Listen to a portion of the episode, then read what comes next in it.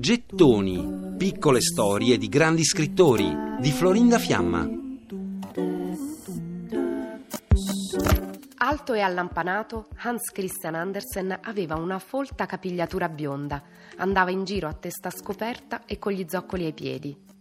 Gambe lunghe, piedi enormi, portava il 47, il 50, occhi pallidi infossati non stava quasi mai con i coetanei e invece di giocare con loro preferiva starsene per conto suo, girovagando per la campagna, fantasticando, oppure a casa dove gli bastavano i giocattoli fabbricati dal padre.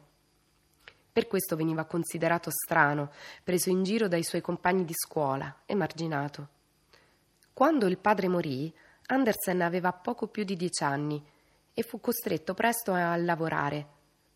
Vista la sua passione per ago e filo e stoffe, divenne apprendista presso un sarto e poi fu assunto per un po' in una fabbrica di tabacco. Ma anche qui il suo aspetto e i suoi modi furono presi di mira. Una volta i suoi colleghi gli calarono i pantaloni perché sospettavano che fosse una ragazza. A causa della sua altezza, sproporzionata per l'età, e dei suoi interessi effeminati, come il teatro o il canto, spesso veniva preso in giro.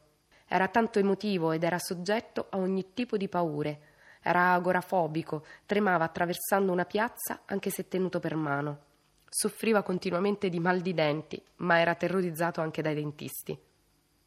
Non importa che sia nato in un recinto d'anatre, l'importante è essere uscito da un uovo di cigno. E questa è una frase del brutto Anatroccolo, la sua favola forse più famosa. Paure e disagi che dal punto di vista della vita personale lo penalizzavano, si innamorò di una donna, Riborg Voigt, e di lei scrisse aveva un volto adorabile come quello di una bambina, ma i suoi occhi erano vivaci e pensierosi, marroni e vividi. Ma lei, forse dopo averlo un po' illuso, sposò il figlio del farmacista. Una delusione d'amore cocente che lo segna.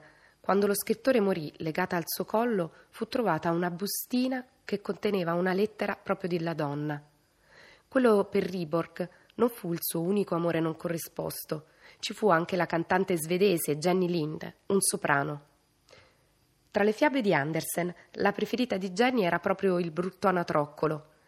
Hans Christian scrisse L'usignolo, una fiaba che narra la storia di un imperatore che preferisce il tintinnio di un uccello meccanico al canto di un usignolo vero, ma quando l'imperatore s'ammala sarà proprio il canto dell'usignolo vero a farlo guarire e sembra che l'abbia dedicata al suo amore non corrisposto, la cantante Jenny Lind, che veniva chiamata da tutti l'usignolo svedese.